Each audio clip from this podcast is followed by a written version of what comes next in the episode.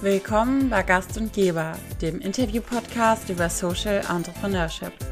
Mein Name ist Isabel und in diesem Podcast möchte ich gerne GründerInnen, Startups und Unternehmen beleuchten, die im sozialen und nachhaltigen Bereich angesiedelt sind. Wer steckt dahinter? Was sind das für Personen, die Impact-Startups gründen und was treibt sie an? Wie viel soziales Unternehmertum braucht die Wirtschaft, um nachhaltig für positive Veränderungen zu sorgen? Aber auch Fragen wie, was ist die Rolle der Politik dabei? Hat die Politik eine Pflicht, Impact-Startups zu unterstützen? Und falls ja, kommt sie dieser Pflicht auch nach? All das möchte ich in diesem Podcast gern herausfinden und lade dazu spannende Persönlichkeiten ein, die von sich selbst, ihren Erfahrungen und ihrer Motivation erzählen, sodass wir gemeinsam mehr über Impact Startups lernen können. Wenn ihr mögt, dann folgt mir gerne auf Instagram unter Gast und Geber, das und ausgeschrieben. Heute wird's politisch. Auf dieses Interview habe ich mich besonders gefreut, denn zwischen all den Unternehmerperspektiven freue ich mich auch immer über den politischen Austausch. Zu Gast ist Georg Kössler, Mitglied des Berliner Abgeordnetenhauses und in der Fraktion Bündnis 90 Die Grünen, zuständig für Klima- und Umweltschutz, eine Weltpolitik und Clubkultur. Und genau um letzteres geht es heute. Georg erzählt, wie er zum Sprecher für eine nachhaltige Clubkultur wurde, wie es um das politische Bewusstsein für nachhaltiges Feiern steht und was sie genau tun, um Status quo zu verbessern. Ich fand es nicht nur sehr informativ mit Georg zu sprechen, sondern auch recht unterhaltsam. Ich hoffe, ihr habt beim Zuhören eine ebenso gute Zeit.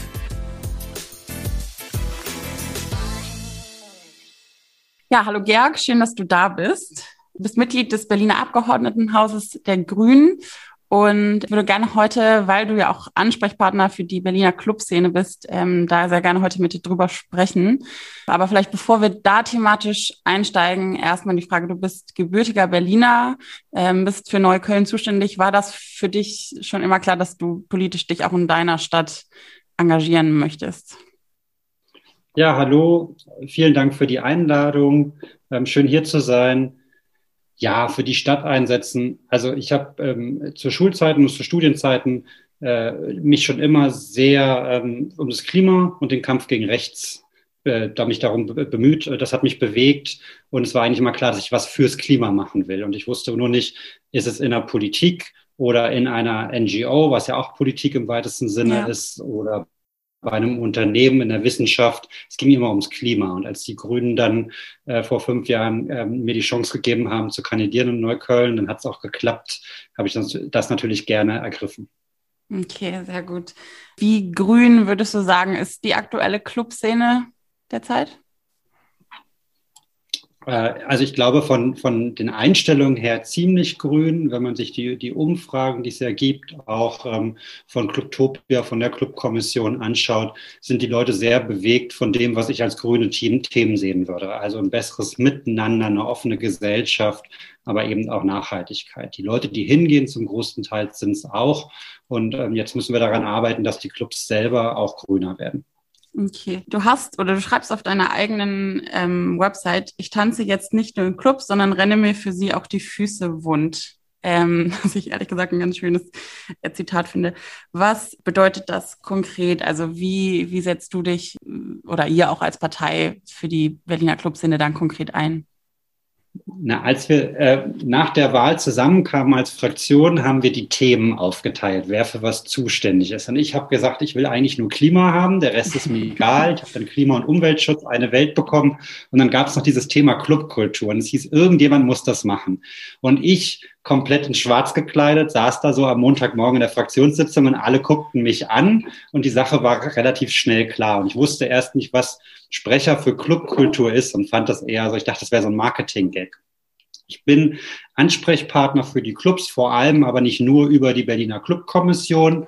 Und die kommen zu mir, unter anderem, die gehen auch manchmal direkt zum Kultursenator, aber die kommen zu mir, wenn sie Probleme haben. Mhm. Äh, sei es, dass sie irgendwie Geld wollen, eine, eine Förderung oder Lärmschutzprobleme. Das war das Allerhäufigste am Anfang, war wirklich, die Clubs haben neue Nachbarn, da wird irgendein Penthouse daneben gebaut, ein Hotel und sie müssen aus Grund von Lärmschutz umziehen. Das war das häufigste. Jetzt sind es eher steigende Mieten und in letzter Zeit sowieso Corona. Mhm. Und über diesen diese Clubpolitik bin ich reingerutscht in Stadtentwicklungspolitik, Fragen der Gentrifizierung, die mich ja persönlich auch sehr bewegen, dass man da was macht, aber auch Gesundheitspolitik, Thema Drug-Checking, was wir durchgesetzt haben. Also ich komme in ganz, ganz viele verschiedene Politikbereiche rein. Und am Anfang dachte ich, clubpolitischer Sprecher ist nicht viel, außer ein cooles Ding auf der Visitenkarte. Das ist dann am Ende doch irgendwie 20, 30 Prozent meiner Arbeitszeit gewesen. Aber es macht Spaß, weil man trifft durch die Bank coole Leute und das hat man in der Politik nicht in allen Themenfeldern. Und ähm, bist du der Meinung, dass gesellschaftlich das Bewusstsein für eine nachhaltige Clubszene schon vorhanden ist oder dass da noch Luft nach oben ist? Also ich denke immer noch Luft nach oben. So ist es nicht. Aber da, da ist auf jeden Fall ganz, ganz viel, wo man aufbauen kann drauf. Und es tut sich ja auch viel. Die Clubs haben in den letzten Jahren ja schon viel gemacht. Ähm, bestes Beispiel, wenn auch ganz klein, ist Plastikstrohhalme. Und gut, die mhm. werden jetzt von der EU verboten, aber stellen wir uns mal vor, das ist jetzt noch nicht eingetreten. Wir gehen ein halbes Jahr zurück in der Zeit. Dann ist es ein sehr, sehr schönes Beispiel. Immer mehr Clubs verzichten drauf. Und am Anfang hat es fast keinen gejuckt. Ich habe in den letzten, kurz vor Corona, als man noch weggegangen ist, ähm, hat mich ein Plastikstrohhalm im Club an meinem Fire Experience gestört, weil mhm. ich an diese Umweltverschmutzung und diese Plastik äh, Sauerei denken musste, ja. wenn ich die gesehen habe. Und so ging es auch vielen von den Leuten, mit denen ich mitgegangen bin. Man will im Club Freiraum haben vom Alltag, aber auch, auch von den Problemen der Welt. Und da will man halt auch, dass der Club die Probleme der Welt draußen lässt. Und das heißt auch, dass er seine eigenen Hausaufgaben macht. Das ist beim Plastikstrohhalm relativ leicht, aber es geht natürlich weiter bei energieeffizienten Kühlschränken, wie ist die Beleuchtung und, und, und. Viele Sachen, die man vielleicht gar nicht sieht. Von daher doch, ich glaube, der Anspruch ist schon da bei vielen Leuten, dass sie sagen, das ist mein Club. Ich finde es cool, wie der ist, aber der soll seine umwelt-, klimapolitischen Hausaufgaben bitte machen, damit ich mich hier wohlfühlen kann. Hm. Als ich mit Clubtopia gesprochen habe, ähm, haben die etwas kritisiert, dass einer der Probleme auch ist eben, dass es keine festen Mietverträge ähm, gibt, was dann natürlich die Konsequenz hat, dass gerade so Stromsachen oder Solarstromsachen natürlich auch schwierig sind, weil jemand, der gar nicht weiß, ob er nächstes Jahr die Lokalität noch mieten kann, wird natürlich da nicht mehrere tausend Euro in die Hand nehmen und da investieren. Was ist da euer Ansatz, da irgendwie Abhilfe zu schaffen? Sowohl vielleicht entweder um das Stromproblem irgendwie nachhaltiger zu machen oder eben Mietvertrag oder im Idealfall auch beides. Genau. Also grundsätzlich sind Clubs private Unternehmen. Manchmal mhm. ist es ein cooles Kollektiv, manchmal ist es irgendwie ein bisschen professionell, äh, sehr professionell aufgesetzt, aber es sind private Unternehmen. Den können wir jetzt als Staat nicht einfach Sachen bezahlen, auch wenn wir sie mögen. Weil dann kommen noch andere um die Ecke. Das ist ein, dann ja. kommt man schnell in einen Graubereich. Bei Clubs sind wir uns wahrscheinlich zumindest in Berlin überparteilich einig, dass wir das schon gerne würden. Wir müssen die also in der Lage versetzen, dass sie es selber können. Da gibt es Förderungen, ähm, für Solaranlagen natürlich über das Bundes-EEG, was hoffentlich nach der Bundes, ähm, Bundeswahl besser wird. Wir haben in Berlin Förderung für, für Energiespeicher. Man kann also den Strom vom eigenen Dach dann nutzen, nachts beim Tanzen. Das sind aber alles riesige Investitionen. Die kann, können maximal große Clubs schultern. Für kleine Clubs gibt es Pilotprojekte, zum Beispiel alte äh, Autobatterien, dass man die wiederverwendet als, ähm, als, als Powerpacks irgendwie für Open Airs, die mit mhm. Solar geladen wird. Also es gibt richtig viele coole Ideen und unsere Aufgabe als Politik ist da so Anschubfinanzierung zu geben, Pilotprojekte zu machen. Am Ende muss es sich selber tragen. Das Problem, was du angesprochen hast und was ja auch Clubtopia zu Recht angesprochen hat, sind die Gewerbemieten. Die Clubs sind einfach da, aber genau wie Kitas und Bäckereien und so einfach Opfer von diesem Gewerbemietmarkt. Der ist mhm. in Deutschland das reinste Wildwest. Wir haben keinen Milieuschutz, keine Mietpreisbremse für Gewerbe. Da kann einfach der Vermieter alles machen. Und ich hoffe wirklich, dass das nach der Bundestagswahl geändert wird. Wenn jetzt nur Abgeordnete aus großen Städten gewählt werden würden, äh, dann hätte man wahrscheinlich eine Mehrheit dafür. Man muss nur die Leute überzeugen, die das Problem noch nicht so vor der eigenen Haustür haben. Aber es ist ja ein Problem, was auch in kleineren Städten schon auftritt, dass die Gewerbemieten einfach davon galoppieren. Ich war da relativ zuversichtlich. Jetzt kommt Corona und viele Gewerbeflächen stehen leer. Vielleicht sinken dann die Preise. Vielleicht hilft es den Clubs, vielleicht hilft es den Clubs aber nicht. Aber das Thema wird so ein bisschen runtergefahren und spielt keine Rolle bei den Koalitionsverhandlungen. Also es ist ganz spannend. Ich hoffe da wirklich, dass man im Herbst ein bisschen was regulieren kann, um so ein bisschen Schutz eben auch für Clubs hinkriegt. Mhm. Hast du das Gefühl, dass das Thema, äh, weil du meintest gerade, das wird ein bisschen runterreguliert, dass auch generell dieses Nachhaltigkeitsthema in der Clubszene, ähm, also nicht nur die Mietverträge, sondern auch insgesamt an ja, Präsenz aktuell in den Gesprächen verliert durch Corona? Ich hatte Angst, dass ich jetzt in Corona von den Leuten vor allem höre, ey, wir haben jetzt ganz andere Probleme. Aber das ähm, sagen die zumindest nicht so. Aber es ist natürlich klar, dass die Probleme, ob der Club nun generell wieder aufmacht, ist natürlich ein grundsätzlicheres Problem, als ja. welchen Strom er holt. Das liegt in der Natur der Sache. Ich glaube, das Thema wird, wird, wenn die wieder aufmachen, weiter eine Rolle spielen. Kommen wir ja vielleicht auch gleich zu. Was mir ein bisschen Sorgen macht, ist, die Leute, die das in den Clubs vorangetrieben haben, waren immer einzelne Personen, so Kümmerer, ja, das ist übrigens mhm. in der Politik genauso. In Berliner Bezirken läuft auch nur Klimaschutz, wenn da jemand rumrennt und sich drum kümmert. Und sind diese Kümmererinnen noch da? Oder arbeiten jetzt im Testzentrum und suchen sich dann einen anderen Job und der Club macht dann mit ganz neuen Leuten auf? Da sind ja gewachsene Strukturen von Leuten. Und wo saßen diese KlimaantreiberInnen? Sind mhm. die noch da? Da mache ich mir Sorgen. Das muss man Club zu Club individuell sehen. Ja. Du ähm, vertrittst ja die Meinung, dass eine Clubszene eben nicht nur eine reine Vergnügungsgeschichte ist, sondern dass es eben auch ein Stück Kultur ist. Ich glaube, wenn man in Berlin geht, so geht es mir zumindest, dann ähm, würde ich das auch sofort unterschreiben, weil man das hier einfach spürt. Wie würdest du das aber jemandem erklären, der vielleicht aus einem ganz kleinen Dorf, äh, wo es irgendwie, also ich kann mir vorstellen, dass das nicht jeder so teilt, die Meinung. Warum ist das für dich Kultur? Ja, ist die, ist die Frage, ähm, wie man Kultur definiert äh, und was, was Kultur ist. Und Kultur, wenn man einfach mit einem breiteren Ansatz kommt von Kultur und nicht nur die klassische Hochkultur, das, was lange da ist und was viel Geld kostet und wo man ruhig sitzt, irgendwie Theater und Oper, da kann man mit anderen Beispielen, glaube ich, Leute auch abholen. Es gibt den Begriff Jugendkultur, der hat sich festgesetzt. Das wäre früher wäre das undenkbar gewesen. Die Jugend, das war unkultiviert, die hat irgendwie Rock'n'Roll gehört. Jetzt ist das völlig klar ähm, auch zu Konzerten zu gehen, ist eine, eine, Kultur. Und bei Clubs sagen wir, es ist halt nicht die Dorfdisco, die gibt es auch in Berlin, also nichts gegen Dörfer, aber die Dorfdisco, wo ein DJ irgendwie vom Band abspielt, sondern es gibt Ansprüche, wie das Kultur ist, ein raumgestalterisches Konzept, ein kuratiertes Programm. Wir haben in unserem Antrag, ähm, den wir hier im Abgeordnetenhaus beschlossen haben, ein paar solcher Sachen aufgestellt. Das ist natürlich ein Graubereich. Aber es ist wichtig, Kultur hat für Berlin in ganz vielen Dimensionen was zu geben. Es ist nicht nur diese rein wirtschaftliche Sache. Diese, mit diesem wirtschaftlichen Argument, ja, indirekt spült die Clubbranche 1,3 Milliarden nach Berlin jedes Jahr. Wow. Jeder vierte Touri in Berlin kommt nur oder auch wegen der Clubs. Mhm. Jeder vierte Touri.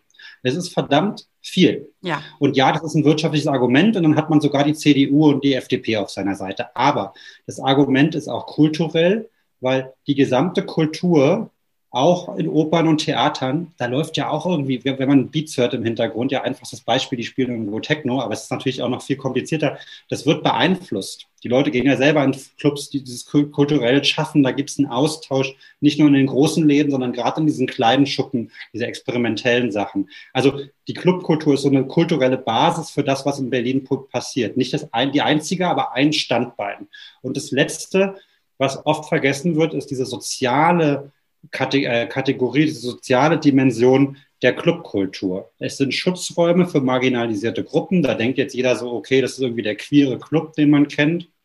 Aber darüber hinausgehend natürlich auch noch, und auch Leute der Mehrheitsgesellschaft müssen nicht, aber können in Clubs ja Erlebnisse haben, sich selber finden, neue Sachen ausprobieren. Es gibt ja den ganz viel. Es gibt ja einen Grund, warum die Leute dahin rennen. Das ist ja jetzt nicht nur die Musik und weil sie sich dunkel angezogen mal nachts treffen und es irgendwie cool ist. Es mhm. hat ja eine soziale Komponente und die darf man bei allem Gerede über Wirtschaft und Kultur nicht vergessen. Ja, okay. Genau, was, was macht ihr oder was ähm, habt ihr vor auch zu machen, eben um diese Kulturszene auch nach Corona noch zu fördern. Du hast im August letztes Jahr in einer Rede von dir gesagt, dass noch nie so viel ähm, für die Clubszene getan wurde wie, wie bisher, also wie aktuell. Und trotzdem sei es nicht genug. Ähm, was fehlt dir aktuell und was wäre dann eben euer Plan auch, auch, also unabhängig von Corona, aber eben auch in Bezug auf die aktuelle Corona-Situation und eben darüber hinaus umzusetzen? Also die Koalition hat vor fünf Jahren angefangen, äh, Rot-Rot-Grün, und gesagt, wir machen jetzt mehr für Clubs. Und im ersten Haushalt, und es hat sich auch wiederholt, den sogenannten Lärmschutzfonds eingeführt. Eine Million Euro in den ersten zwei Jahren für Lärmschutzmaßnahmen an Clubs, wenn die Stress mit den Nachbarn haben. Das ist öffentliches Steuergeld für Clubs, für private Unternehmen, damit die ihre Wände und Fenster besser dämmen. Das war ein Novum. Das angeblich machen sie das in anderen Städten jetzt auch. Das war ein Meilenstein. Da kamen wir hier aus, aus London und New York, war hier die Presse und hat gefragt, was macht der, ja? Das ist so lächerlich jetzt, weil mit der Corona-Krise ist das alles so erstens weit weg und zweitens so Peanuts. Mhm. In der Corona-Krise haben wir gesagt, die Clubs sind die ersten, die es dicht gemacht haben. Die werden wahrscheinlich die letzten sein, die aufmachen. Das liegt so in der Natur der Sache. Ähm, und deshalb äh, müssen wir die unterstützen. Diese ganze Individualförderung für Künstlerinnen und Künstler hätten wir auch gern gemacht. Das macht der Bund jetzt. Da kann man viel diskutieren und kritisieren, wie das ist. Was wir als Land machen, ist die Infrastruktur schützen, weil wir haben gelernt in Berlin, wenn die Räume einmal weg sind, sind sie weg. Da steht da ein Penthouse oder Büros. Ja. Räume schützen ist unsere Aufgabe. Was bedeutet, die Clubs kriegen von uns Liquiditätshilfen als Zuschüsse. Die müssen sie nicht zurückzahlen. Und die gehen vor allem in die Miete. Und ja, mhm. es gab auch Vermieter, die gesagt haben, super, der Staat zahlt jetzt, dein Club zahlt jetzt die doppelte Miete. Mhm. Solche, pardon, Arschlöcher gibt es auch, gab aber auch viele Vermieter, die gesagt haben, äh, okay, wir verhandeln nach, wir sehen, da ist eine Krise. Also das tun wir, wir füttern die wirklich durch. Allerdings wirklich nur die Miete, mehr nicht. Und hoffen, dass viele Clubs danach wieder da sind. Es gab ja jetzt eine Umfrage der Clubkommission, äh, gerade letzte Woche. Ähm, und ich glaube, es waren äh, rund äh, 10 Prozent, die sagen, wahrscheinlich oder vielleicht machen sie nicht wieder auf, die anderen doch. Also ich fand das ganz optimistisch, aber das muss man sich dann im Einzelfall natürlich angucken. Wir hören einfach von vielen Clubs nicht und wissen nicht, ob die noch mhm. da sind. Und während dieser Pandemie haben wir die zweite große Sache oder dritte große Sache gemacht, die jetzt auch bundesweit dann sehr aufgeschlagen ist oder Bundestag nachgemacht wurde, ist, dass wir die Clubs als Kultur anerkannt haben. Mit einem politischen Beschluss. Mhm. Ja, rein rechtlich in der Baunutzungsverordnung, also es ist Bundesgesetzgebung und kompliziert. Politisch hat das Parlament hier einstimmig beschlossen, Clubkultur ist Kultur. Das heißt, ein Club kann beim Finanzamt sagen, wir sind ein Kulturbetrieb, wir zahlen einen ermäßigten Mehrwertsteuersatz. Mhm. Jeder Club zahlt mhm. jetzt wirklich sieben statt 19 Prozent Mehrwertsteuer. Ja. Das ist richtig große Förderung, die wir da gemacht haben. Das muss man jetzt vom Finanzamt durch durchkämpfen. Ja. Das, das ich auch, da bin ich kein Steuerrechtler genug, aber das ist ein Riesending. Plus, sie sind für, für ähm, Kulturhilfen, da können sie sich jetzt auch für bewerben. Das war groß und das war auch ein Zeichen der Anerkennung in der Krise. Und wenn es jetzt aus der Krise rausgeht, muss man gucken. Ich setze mich dafür ein, dass man jetzt früher schon Open Air feiern darf. Und dann muss man gucken, wie das mit Test- oder Impfnachweis, ob man früher die Clubs schon öffnen kann. Mhm. Ähm, das sind jetzt die Debatten, die man, die wir hinter den Kulissen jetzt einfach ja. führen. Und ich hoffe, dass wir da im Laufe des Sommers zu einer Einigung kommen.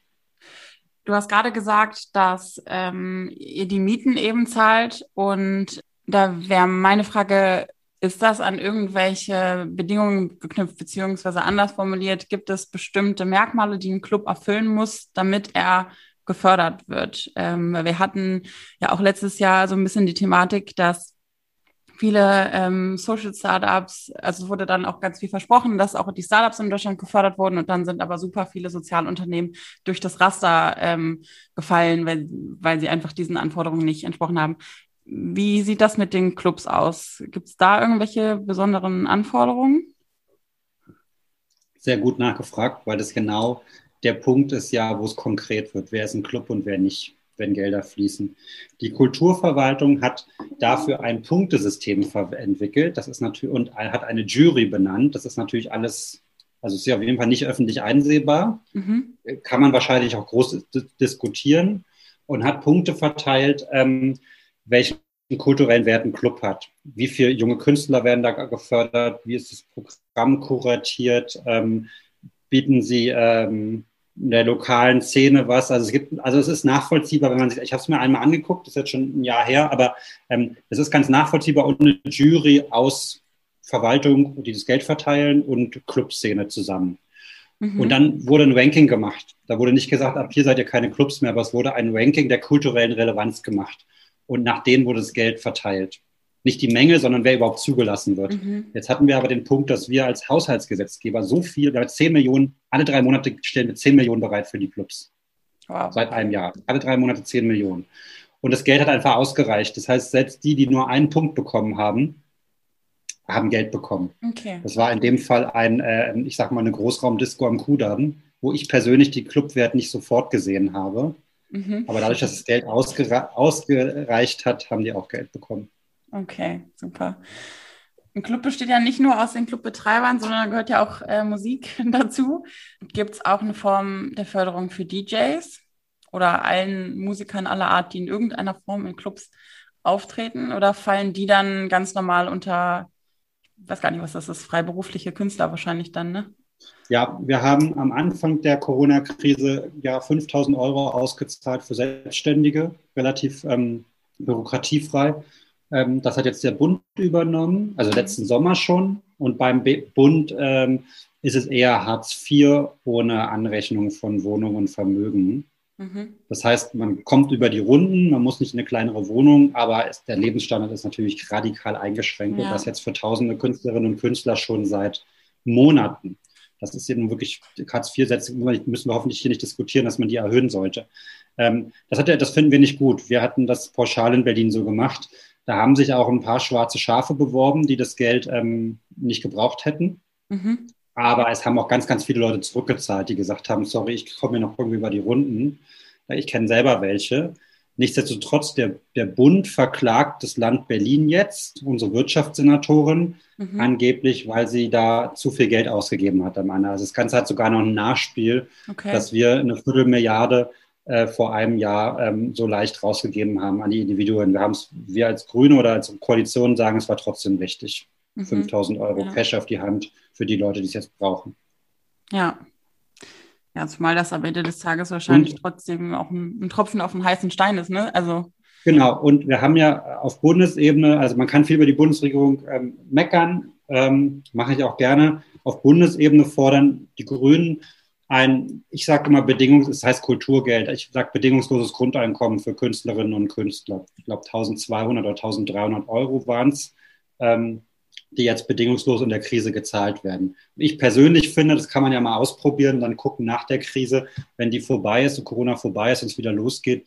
Ich finde, Kunst sollte nicht nur sich an Kommerz orientieren und Künstler müssen auch leben können, ohne dass sie ihre Kunst nur verkaufen. Und da muss man eh über Modelle nachdenken, wie man Kunst vergütet. Ja. Aber das ist dann schon eine größere gesellschaftliche Debatte. Du hattest eben mal ganz kurz in einem Nebensatz gesagt, ähm, wie es mit den anderen Parteien steht. Ähm, kannst du das vielleicht nochmal ausführen? Bist du der Meinung, dass ähm, die Ansicht, die ihr, also die Grünen, Club nachhaltigkeitsbezogen vertretet, dass da die Berliner anderen Parteien auch an einem Strang ziehen oder dass bei den anderen Parteien dann noch ein bisschen Nachholbedarf ist? Das hängt total ab wo, was, wie die einzelnen Leute drauf sind, ob die Kümmerer haben, mhm. die dem, um das, sich um das Thema bemühen und ähm, ja, wie, wie, wie, wie sehr die eingebunden sind. Also ich habe das Gefühl, gerade in Berlin stehe ich relativ alleine da. Das mhm. liegt aber auch an persönlichen Zusammenhängen von denen, die bei den Koalitionspartnern benannt werden. Die haben andere Baustellen gerade. Ähm, aber formal gibt es auch Leute, die für Clubkultur zuständig sind bei SPD, Linken und CDU. Mhm. Ähm, aber ich, aber ich habe mit dem einen kurzen Austausch und übernehme den Kontakt immer so ein bisschen als, als junger Hyperaktiver sozusagen. Ähm, herauszuheben wirklich der, der Abgeordnete der CDU, der das am längsten macht. Das, der hat früher, glaube ich, mal Waggy gehört. Das ist ein sehr korrekter Kumpane. Er ist nur in der falschen Partei. Ähm, und da kann man dann schon mal irgendwie, der hat auch den Kontakt irgendwie ins Bundeskanzleramt und dann kann man, wenn man Bund- und Länderebene mal verschränken muss oder Informationen braucht, muss man es machen. Und auf Bundesebene, das ist auf Landesebene und auf Bundesebene, da ist es nicht äh, ganz so grün, da ist es rot-grün. Da würde ich die, die Kollegin Karin Ley ähm, von der Linksfraktion hervorheben, die ist wirklich rumgegangen und hat bei allen demokratischen Parteien außer der AfD Leute zusammengesucht für ein parlamentarisches Clubforum. Ich weiß nicht, ob die zusammen waven gehen. Also ich habe einige davon auch schon mal auf dem Festival gesehen, aber das ist nicht okay. Der Sache. Ähm, aber da sind, glaube ich, 20 Abgeordnete oder 15 aus allen Parteien da und die haben jetzt auf Horst Seehofer auch Druck ausgeübt, dass der in einer Bundesbaunovelle halt ähm, diese Verankerung von Clubs als Kulturstätten reinbekommt. Ah, okay. Okay, spannend. Also da wird wahrscheinlich noch was passieren. Sehr ja. gut. Ähm, was können vielleicht auch deiner Meinung nach, wir haben ja eben darüber gespro gesprochen, was Clubbetreiber tun können, beziehungsweise was ihr tut, um Clubbetreiber zu unterstützen. Was kann ich denn als, als Bürger oder Bürgerin vielleicht auch tun, um das Feiererlebnis nachhaltiger zu gestalten, unter der Voraussetzung natürlich, dass Corona vorüber ist. Das, glaube ich, versteht sich von selbst. Ähm, aber gibt es da auch was, was ich tun kann oder ist das komplett auf der Seite der Clubbesitzer? Naja, also man, man ist als Clubbesucherin ja auch ähm, Konsumentin, vor allem von Musik. Ähm, aber oder äh, zahlt da Eintritt und, und will eine gute Zeit haben. Und ich finde, ähm, man kann bei sich selber anf anfangen und äh, wenig Müll produzieren natürlich und bei der Anreise aufpassen vor allem. Ich finde es ähm, ein bisschen aus der Zeit gefallen, für ein Festival von drei Tagen nach Sardinien zu fliegen. Soll es ja geben, soll ja ein Trend sein. Ähm, da muss jeder, das muss jeder selber sehen, ob er das mit seinem Gewissen vereinbaren kann. Ich finde das ähm, schwierig. Ich persönlich würde sagen, auch wenn man Leute kennt, die im Club arbeiten oder da irgendwie zu tun haben, die ruhig mal ansprechen drauf. Ich glaube, so gestressten Typ an der Bar irgendwie, mit dem man sonst flirten würde, den jetzt auf die Mülltrennung ansprechen, ja, kannst du machen. Sein, ja. ob, das was, ob, das was, bringt, ich weiß es nicht. Ja. Aber wenn man Leute kennt und oft hat man ja irgendwie Kontakte oder lernt Leute kennen, die da drin stecken, mal darauf ansprechen, was die eigentlich machen, dann ist es da weiterhin Thema. Und die, viele Clubs bemühen sich auch. Es gibt bestimmt auch Clubs in Berlin, die haben überhaupt keinen Bock darauf. Also die gibt es überall so eine Leute und gibt welche, die machen es ganz von alleine oder haben es schon in ihrer, in ihrer Satzung drin oder, oder irgendwie so. Aber bei vielen ist es so, da muss jemand Bock haben und sagen, du, ich setze mich jetzt mal ran und recherchiere mal Ökostromtarife und ob sich das nicht doch rechnet für uns oder ja. das mit der Mülltrennung ist zwar doof, aber lasst uns das hier nochmal probieren hinterm Tresen, wenn wir was umstellen oder äh, Jetzt kriegen wir hier von äh, irgendwelchen Schnapslieferanten irgendwie so einen kleinen Kühlschrank draufsteht und die zahlen uns dafür irgendwie ein bisschen Geld, dass wir hier Werbung machen, ist aber voll der Stromfresser. Ich rechne das nochmal durch, ob sich das wirklich rechnet für uns. Das muss halt irgendjemand machen. Und so eine mhm. Leute erreicht man, indem man ihnen vielleicht irgendwie, wenn man äh, 5 Uhr morgens ähm, zusammen durchhängt auf irgendeinem Sofa in einer Clubecke, wenn man dran denkt, sie drauf anzusprechen und das gerade passt. Äh, so versuche ich das auf jeden Fall. Okay, sehr gut. Dann habe ich noch zwei letzte Fragen. Frage 1, was ist dein Lieblingsclub in Berlin? Mein Lieblingsclub, den äh, ich habe natürlich, ähm, muss mich natürlich neutral verhalten, weil ich ja, ja ganz, ganz viele Lieblingsclubs habe. ähm, das ist dann quasi der Lieblings-Lieblingsclub.